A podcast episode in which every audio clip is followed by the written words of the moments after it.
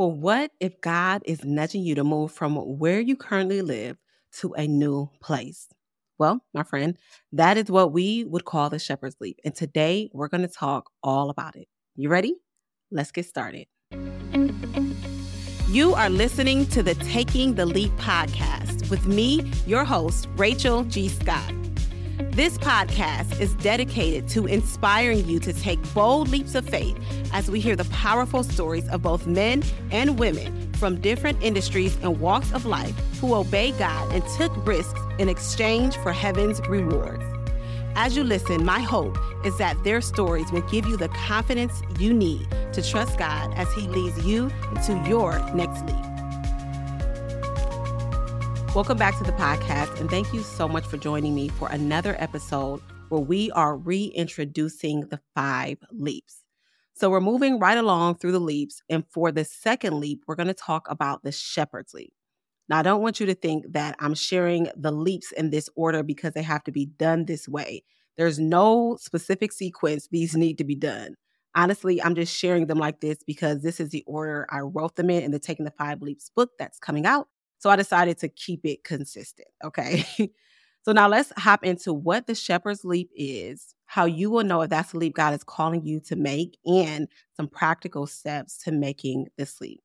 So, what does it mean to take the shepherd's leap? So, the shepherd's leap is the person who is being called to relocate into a new place. It could be a new street, city, state, or country and maybe for um, a new job or to relocate with a current job that you have, to support a church or a ministry, or even to go into full time missions. The list could go on and on, but ultimately, it is because God is calling you into new territory for His glory. This leap comes from the story of Abraham, and I want to take a moment to read and explain a few things to you. This is going to be like a mini Bible study lesson, so get ready, okay? So Genesis 12 and 1 says, The Lord had said to Abram, Go from your country, your people, and your father's household to the land I will show you. If you continue reading, God begins to share all the ways he's going to bless Abram when he leaves the land he is in. But I want you to jump down to verses 4 and 5. So Abram went as the Lord had told him, and Lot went with him. Abram was 75 years old when he set out from Haran he took his wife Sarai, his nephew Lot, all the possessions they had accumulated, and the people they had acquired in Haran, and they set out for the land of Canaan. And they arrived there. One of the first things I want to point out to you about this leap is that Abram set out for the land of Canaan. Now remember, verse 1 said, Go to the land where I will show you. So, how did he know where to go in verse 5? He knew because in the previous chapter, chapter 11, verse 31 through 32, we see that Abram's father, Terah, had packed up his family to head to Canaan. But it says he stopped in Haran and settled. He wasn't supposed to stay in Haran, he was supposed to pass through. Now, that's a whole other podcast episode it may or may not be something I talk about in detail in the Taking the Five Leaps book. Just shameless plug, I'm telling you a little something in the background.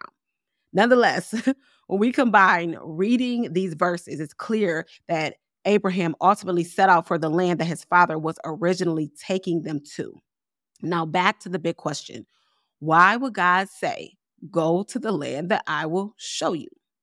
Because within that land, which was Canaan, he was going to show him the specific territory he was giving him. Here's the thing when God is leading us to relocate, it's always for him to plant his people and reveal his heart to a fresh harvest. I'm going to say that one more time. It is always for him to plant his people and reveal his heart to a fresh harvest. Okay?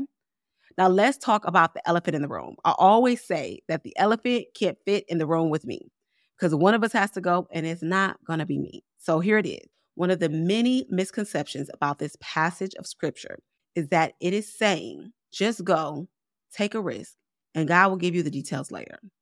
But that doesn't line up with how Abraham's leap was done. Abraham knew where he was headed and had provisions when he went.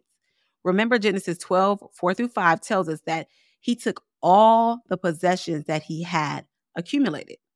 So let me pause and say this real quick. If you have already taken any leap and you're feeling bothered or a bit concerned because you feel you didn't have all your ducks in a row per se, or you put the cart before the horse, which is what my mentor would always tell me I did. It's okay. I've done it 10 times over. And honestly, that's what my book should have been written on because I could go and tell the story. However, here's what I want you to know God is a God of provision and post vision, and He is great at course correction.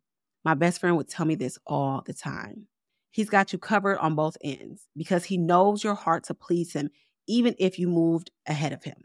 And God will, in fact, lead some people into the unknown. And He may have done that with you. When He does, though, you will know, and it will come with a peace, even if it's uncomfortable.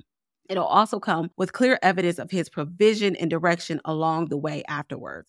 So just remember, God will always course correct. Okay?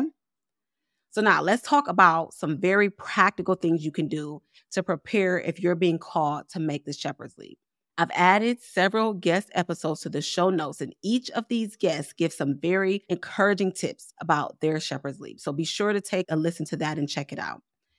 All right, so here are five things you can do after you have prayed and confirmed that this is what God is leading you into next. Number one, take inventory. Begin to list out items that you have or that you can sell or give away. Okay. Consider writing out your financial needs. List out what you need to do to clean up your credit so that you can get the home that you want, how much money you need to bring in, if you need to do anything specific when it comes to your job and get any information from them if you're going into a new job. Write out what connections and resources you need such as a realtor or to connect with a rental company. But also list out what you want in the new place you're moving into. What do you want the new home to have? What do you want the school to look like? What do you want the neighborhood to be like? Here we are not locking God into our list, but we're simply making our requests. Number two, do your research. I love to look into Facebook groups that have families in it. So look up Facebook groups in the city that you're looking to move into and join and ask questions. Ask about trusted places, realtors, schools. Ask about the area itself. Now, listen, not everyone is called to an easy living arrangement. Some are called to bringing restoration to the rough areas and neighborhoods. So research how